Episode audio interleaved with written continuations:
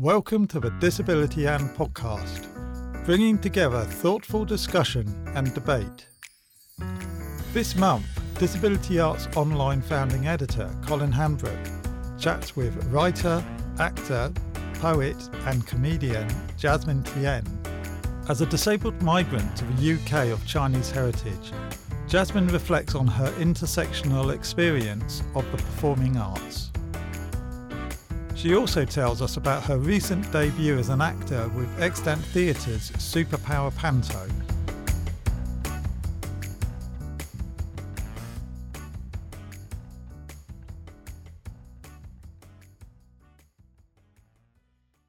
Welcome, everyone, to this month's Disability and podcast. Um, we're very happy to have Jasmin Thien with us uh, today. Jasmin is a freelance actor, writer, poet, and a stand up comedian who is involved in a whirlwind of projects in theatre. And um, we're going to talk a bit about Jasmin's coming to England and about her tra- trajectory as, as, a, as an artist. So, welcome, Jasmin. Um, by way of introducing yourself, can you tell us something about your experience as uh, as an intersectional artist coming coming to England. Colin, thank you so much for having me today. I'm very excited to be here.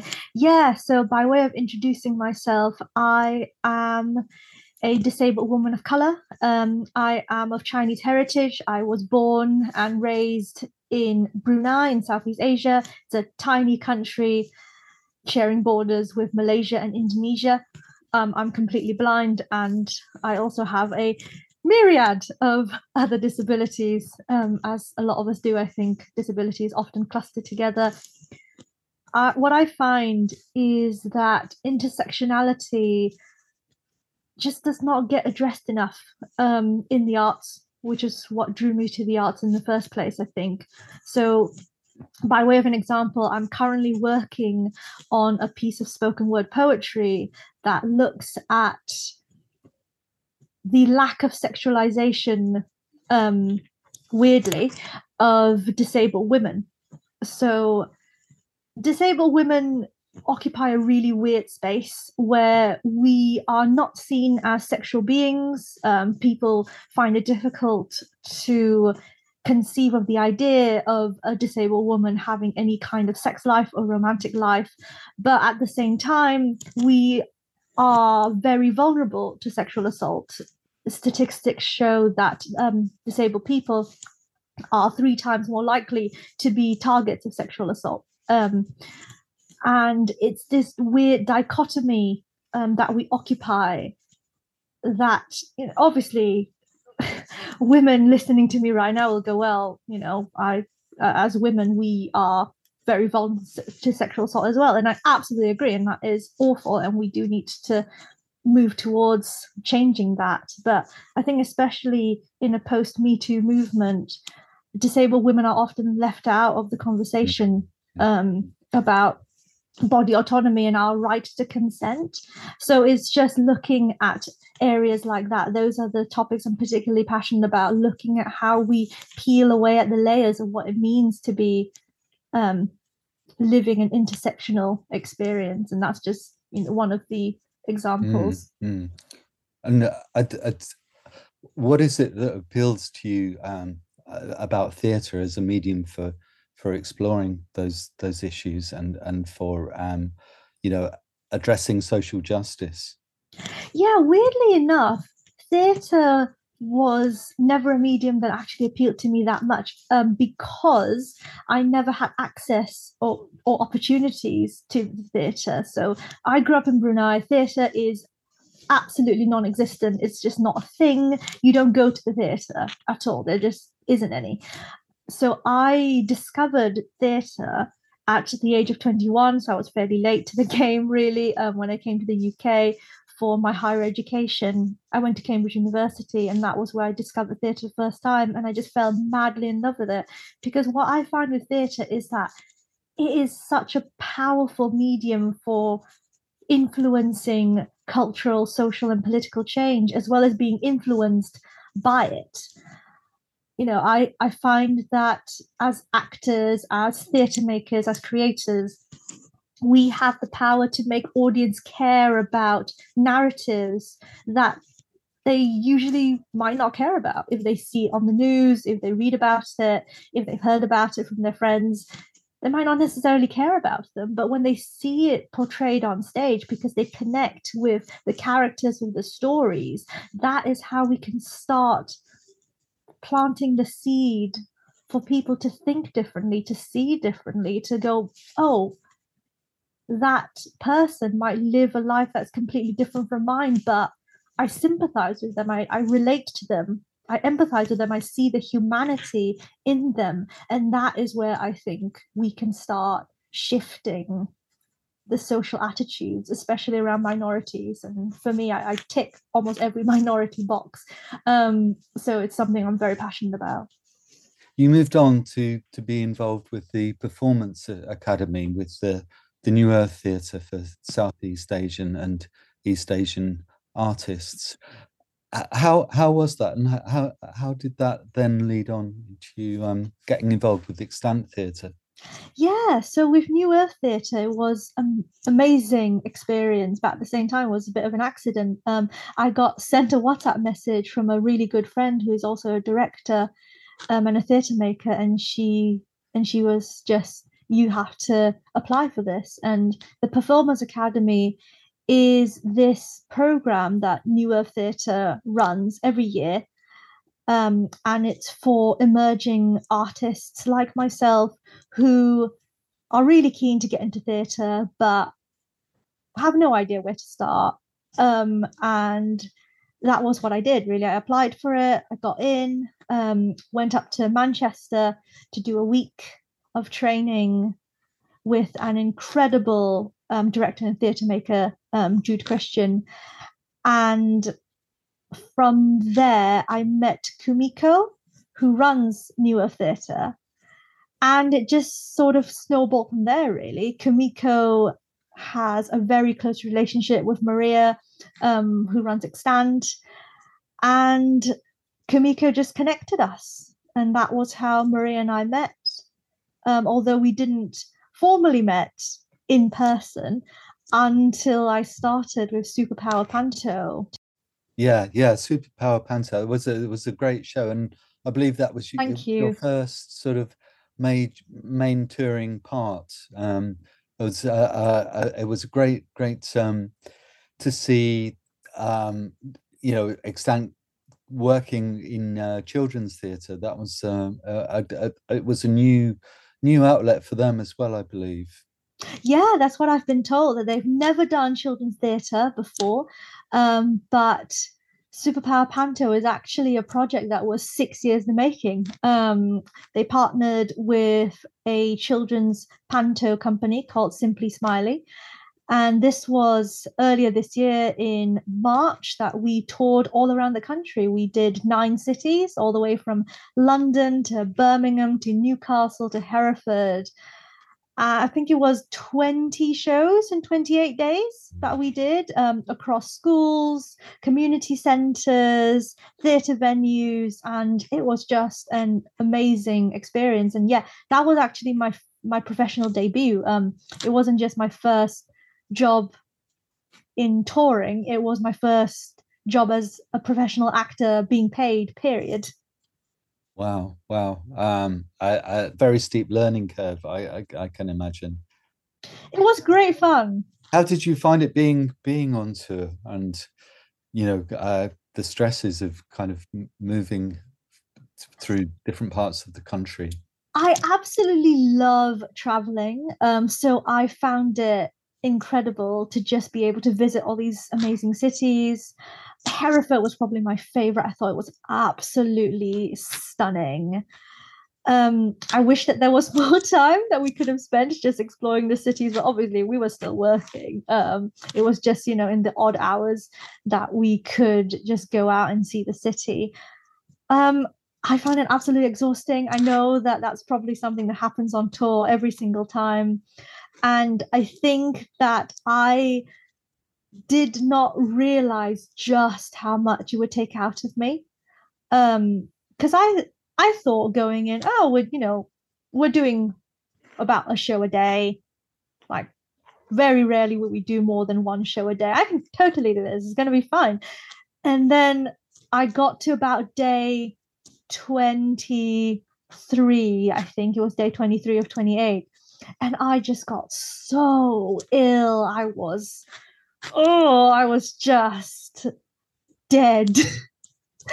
and I mean, everyone got ill, but I think that I was just completely gone when we did our last couple shows in Brighton. I was, I was just, I was just dosing myself with lozenges backstage. Um, I, I, I, have to say, because I, I was, I was there and I, I, I saw the show um, at the Komedia, and uh, I, I thought you did it incredibly well. Thank you. It, it, it really didn't show that you that you were that you that you were that ill or i i i guess you know being the support of the rest of the cast because they were all they were all amazing yes absolutely and i think what really helped as well is that all of them were very seasoned actors they had worked in panto quite a few of them for years and years and years and they've toured before as well and so I think just even just being told that, yeah, this happens all the time when you start, it's all right, you're not, you know, you're not the only one. I think even just that helped quite a lot because I became just so guilty.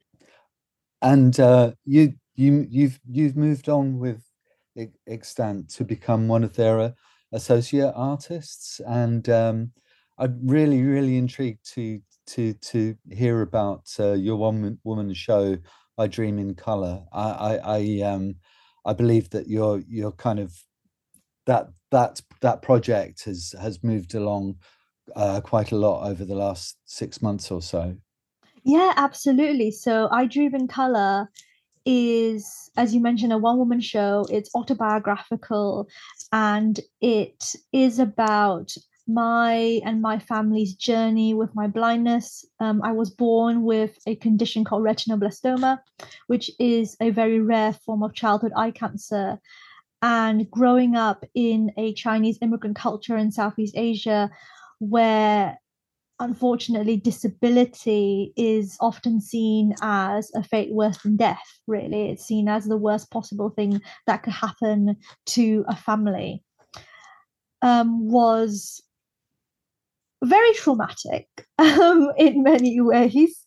Um, and to this day, I'm still, you know, we spoke about this a little bit at the top of the show. Um, that we both struggle with compl- complex C- CPTSD, um, and you know, growing up as I did, it still scars me to this day, and still something that I'm working through. And I think it's going to be a lifetime of working through it, really. Um, but the show basically follows my family story fighting cancer and frankly being in denial of it for many many years until i finally lost all of my sight at about age eight. Um, and then uh, everything just came crashing down and the family just had to accept that this was happening. But at the same time it was it was very very hard for them. So it is it's very personal to me but I also in the show look into my family's at the moment still unknown history. I mean, my great grandparents fled China in the early 1900s, and none of us has any idea why. Um, they wouldn't talk about it. And as part of the show, I I examine sort of psychologically and philosophically this idea of the immigrant who is building a life for themselves in a new country and survival is the word of the day every day basically. And if you're an immigrant um, you want your children to have the best possible chance at surviving wherever they are because you don't know when if at any point you might have to get up and flee again that's always at the back of your mind and it's so baked into our psyche and when i first developed the show I, I i looked into as an immigrant why you would not want your child to be disabled, why that would be your worst nightmare, because that child is frankly probably not going to have the best chance of surviving if you do need if you do need to flee. So yeah, it's it's a it's very emotional um mm. show, but I tried to make it funny. I tried to make it lighthearted. I tried to make it relatable. Um, this idea that sometimes the people who can hurt you the most are also the people who love you the most. It's been wonderful creating the show with Extant. Um, we did a work in progress performance of it at uh, Camden People's Theatre in March as part of the Sprint Festival, and we are bringing it to the Bloomsbury Festival this October um, at the John Lyons Theatre, I believe, on Sunday, the 15th of October. So mark your calendars, people. Um, and that is going to be a full length one hour show. And I'm just so, so excited um, for it to hit the stage. Wow. Wow. That's, that's, that's quite a story, Jasmin. Um, it, it, makes me wonder what, what survival means to you now in the, in the context that you've found for your life and career in England? Yeah, it's interesting, really, because I am actually the only member of my family um, who chose to migrate to the UK. So my my siblings came to the UK for their higher education, but they chose to go back, and I was the only one who chose to come here and stay. So I think for me, what I learned reflecting on my family's history is that what is so fundamental about being Chinese and of our specific diaspora is that we're never afraid to start again. Um, we're never afraid for everything to come crashing down and for us to need to build a life for ourselves again, to define ourselves completely anew. Um, and that's what I think survival is for me, really, is that coming here was a chance to create the version of me that I would like. And this is not saying that I don't carry a lot of emotional baggage. I absolutely do. We all do. Um, and, you know, as I mentioned, I suffer from complex PTSD and it is quite severe and i do carry a lot of trauma and that is one of the things that i actually it came as a big shock to me when i first came to the uk really because when i first arrived i thought hooray 180 flip, we can just start anew. And then and then it'll come crashing down eventually. And I thought, oh man, I still have to deal with this baggage It doesn't it doesn't leave me. Um, but I think what is so powerful about being of my heritage is that starting again is never something that we're afraid of doing. Mm. Yeah, yeah. I I I can I can relate to that from my own uh, issues with complex PTSD. That mm. uh, it's it's something that that that that never completely goes away. You have you you know you sort of continually find yourself kind of um, struggling to find new ways to to to cope and to to to to deal with the issues that it, it it's um absolutely. Um, lots and lots of therapy.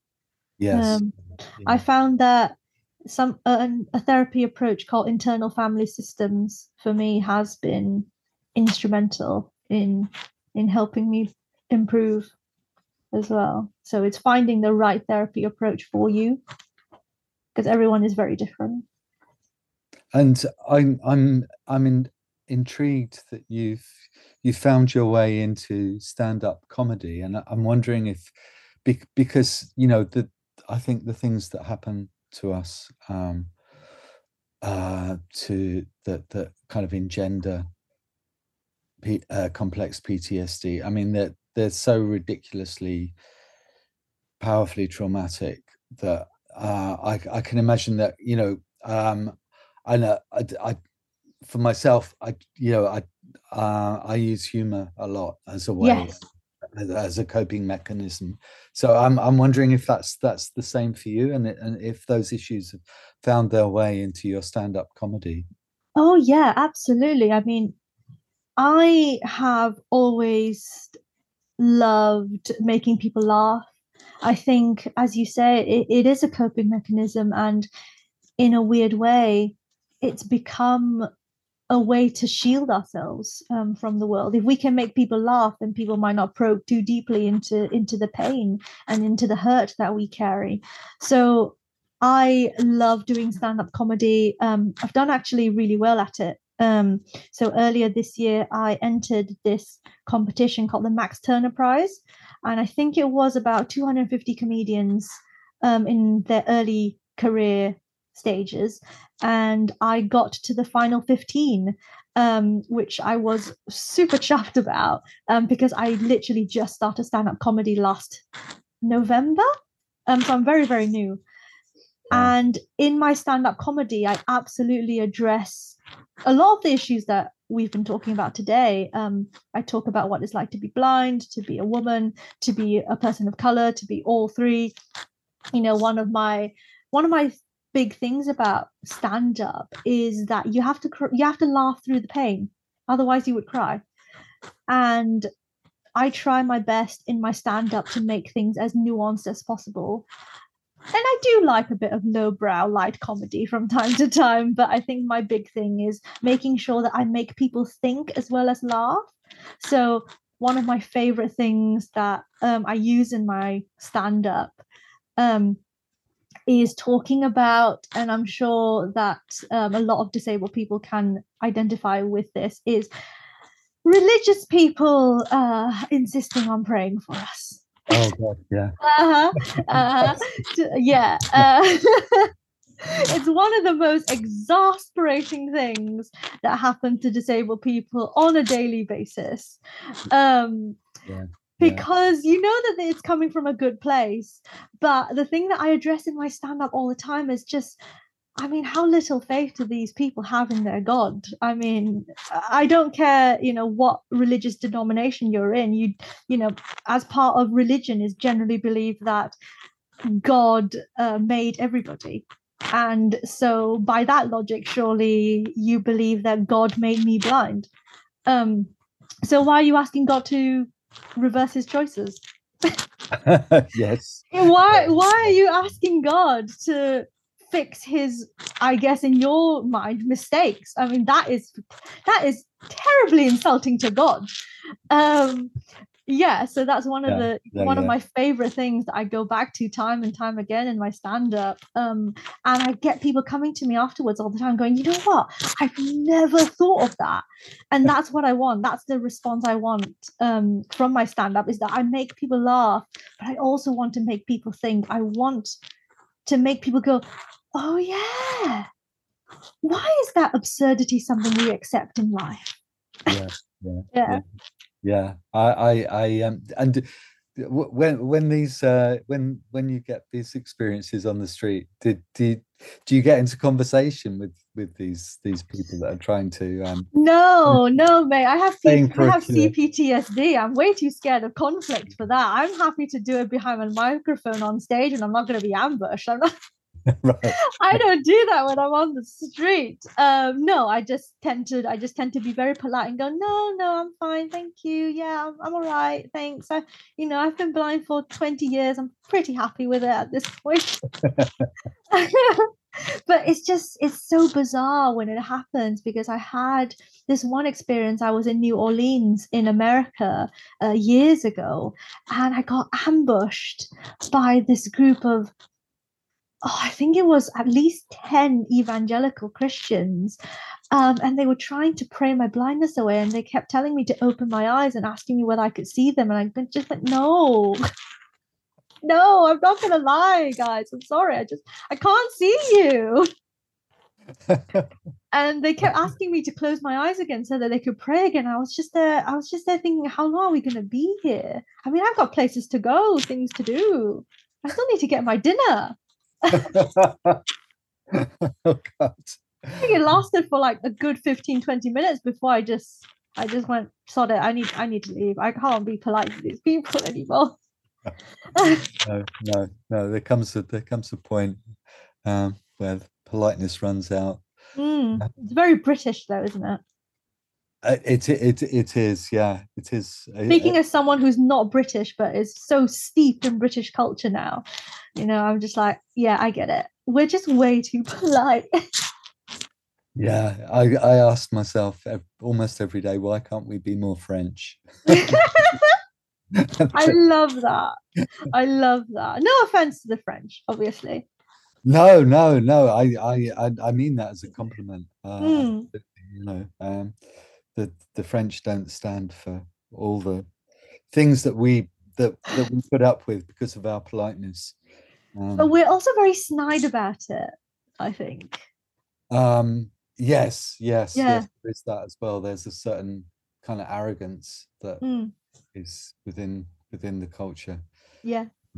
But we digress. I, I was also wanting to kind of go into your um uh your career as a poet and um uh and I, I can imagine that a lot of this these issues and uh kind of finds its way into um your performance poetry as well. And you you you also I understand um uh are uh, have a residency with um apples and snakes Yes, I do. poetry organization. How is that how's that go- going along Oh, it's been absolutely fantastic. I mean, it was such a it was such a surprise when I applied for it and and I got accepted. So I worked with Apples and Snakes on two major projects. One was their Spine Festival, which is this month-long festival that they run in London. Um, and they bring in artists of various mediums to go into libraries and run workshops with school-age children. So I I was in as a spoken word poet and I worked with this absolutely fantastic movement director who is now a very good friend of mine.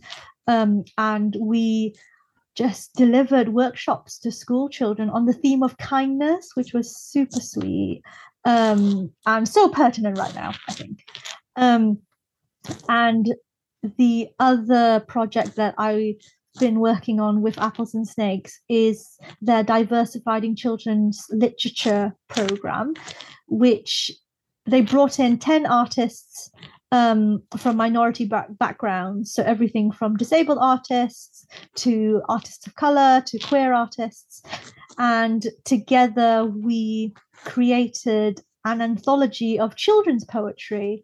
Um, it was led by the current children's laureate, um, Joseph Coelho, who is just oh what a man what an absolute inspiration um i love his work so much and he's just an absolutely amazing um, person to be around as well and that is being published by Otter-Barry Books next spring. So I'm going to be a published author. Hooray! I can't wait for that to happen. Um, it's just been such an honor and a privilege for that. And as you say, you know, these issues that that we talked about um, absolutely go into my poetry as well. And it's been very fascinating writing for children um, because we often think about children as being you know innocent and we need to protect them from all the terrible things um, in the world.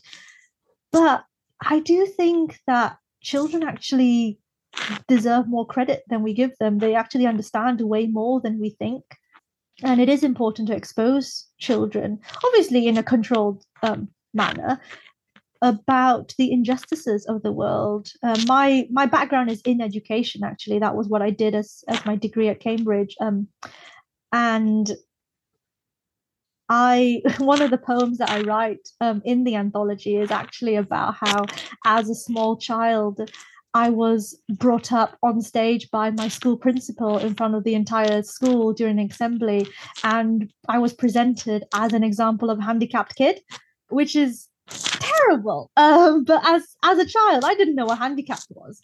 So, you know, that my poem um that will appear in the anthology sort of addresses the child just being confused about what handicapped means. And I think I'm hoping that, you know, a parent reading that to their child will open up conversations about you know how language has evolved and how we don't use certain words now that we might have used 20 years ago and why that is and um, how we can work on improving because there's always room for improvement in making sure that minorities feel included and respected.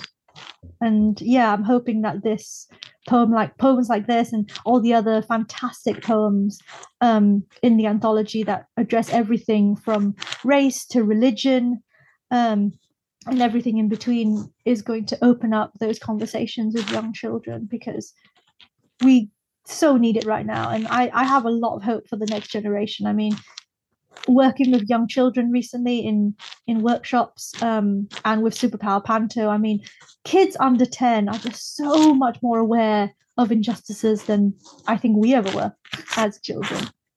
I, I mean, I, I, just have to tell this story um, because it's just so good. Um, when we did Superpower Panto, we were we were at this primary school um, in Telford in Shropshire, and there's this one scene you'll remember it, Colin, where I, as the main character, get bullied um, for being blind, and it's we were so hilarious because um, you know the bully character was saying something along the lines of like um, oh there's nothing special about her. She can't even see. And there was this sudden eruption of children screaming racism! You're racist that's racist! You can't say that! And it it was it was just absolute chaos. Um but and we were just there thinking you know what? It is an ism. Um, they don't have the vocabulary for it yet bless them because they are like four. Um, but they recognize discrimination when they see it. Mm-hmm. and it's so powerful and so it just fills me with so much hope for the future that these kids as young as four were able to see yeah that is an injustice and i'm not going to stand for it mm-hmm. Mm. fantastic that's a great great story I will never forget that. I mean, it was just deer in the headlights moment for the three actors on stage. We were just absolutely frozen. We were thinking, "Oh, there's no going back from this." wow. Um, uh, Cong- congratulations on on the uh, on the the book as well, Jasmin. Thank you.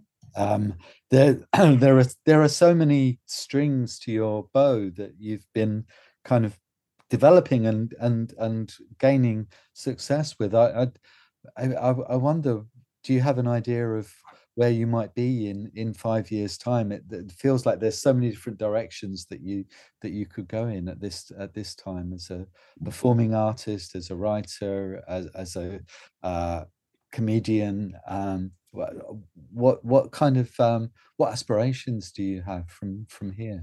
Yeah i think that i just want to be a bit of a jack of all trades. And I know jack of all trades, master of none. But I think, especially in the current um, industry, you know, we do need to be quite eclectic um, as creators. We, you know, we do need to create our own work um, as well as make other people's work. And I think for me, I mean, I have ADHD, so I think if I just stuck to one thing, I would just get very bored um, at some point. So I think for me, where I see myself in five years is just continuing to develop my craft, continuing to put work out there that makes people think, that challenges assumptions about who we are um, as minority groups and exploring those key questions of why as humans do we do what we do and think the way we think? I'm very very interested in the human condition um, and in human psychology. And i just want to be able to move people to question to think to reflect and to become better versions of themselves. I think i'm i'm very much an idealist. Um, i think in that i want I I have this need to be part of social, cultural, and political shifts um, and changes. Yeah, so hopefully that will happen in, in five years, and I'll be a lot further on in my career than I am now.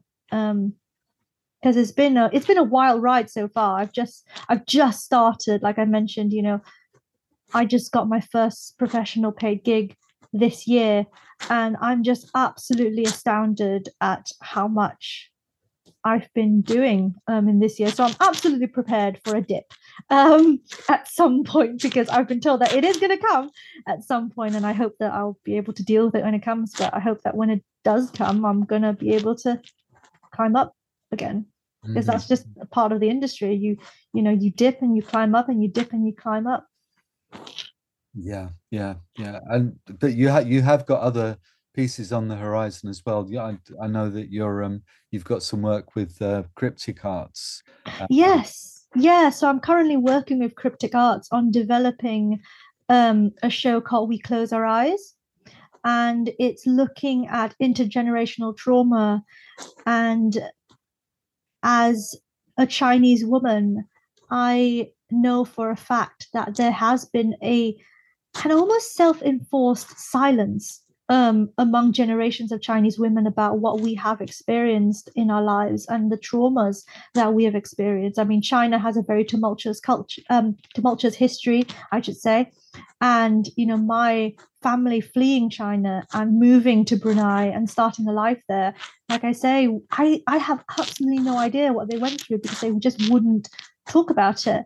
And so I developed this show, which is exploring the idea of why is it that we don't want our next generation um, to know about what we went through? Is it out of love?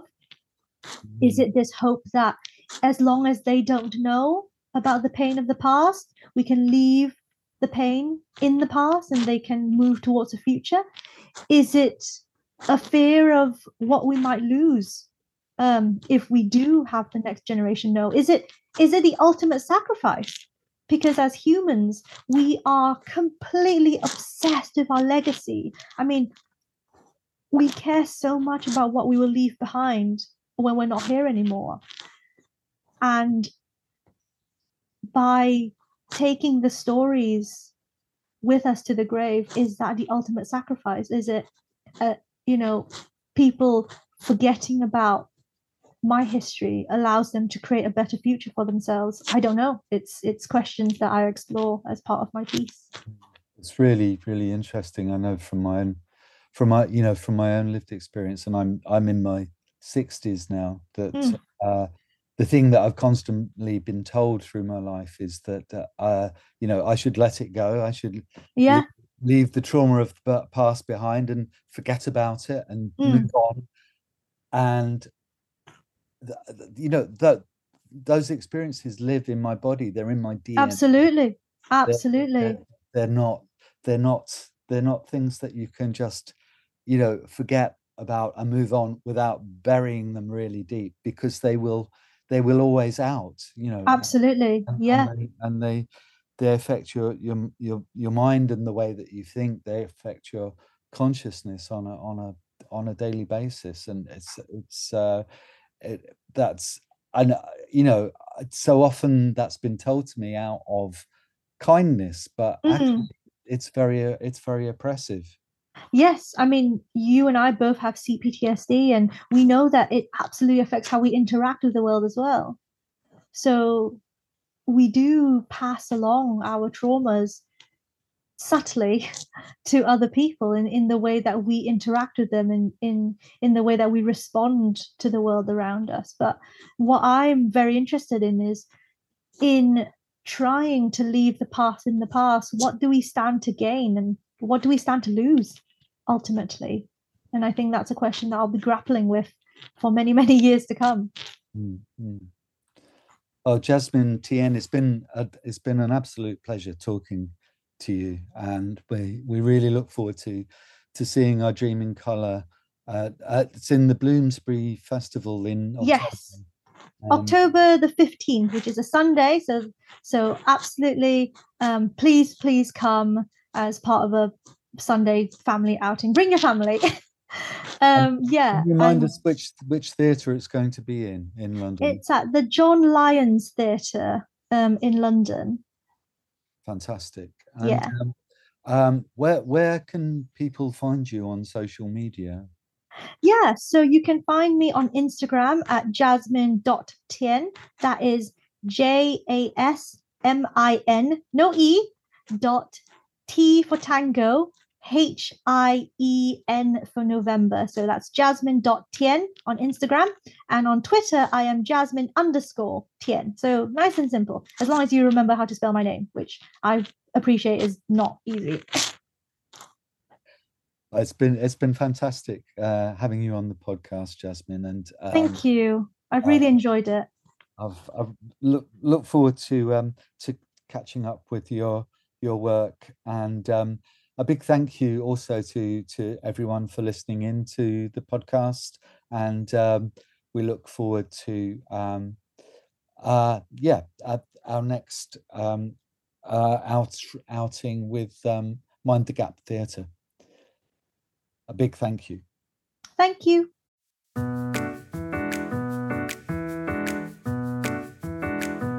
Thank you for listening. We do hope you've enjoyed this episode of Disability and. Please join us next month when Mind the Gap's assistant producer Paul Wilshaw chats with writer and researcher Daniel Folds when they discuss what disability pride means to them and how it can help further understanding of the disability community to the wider public.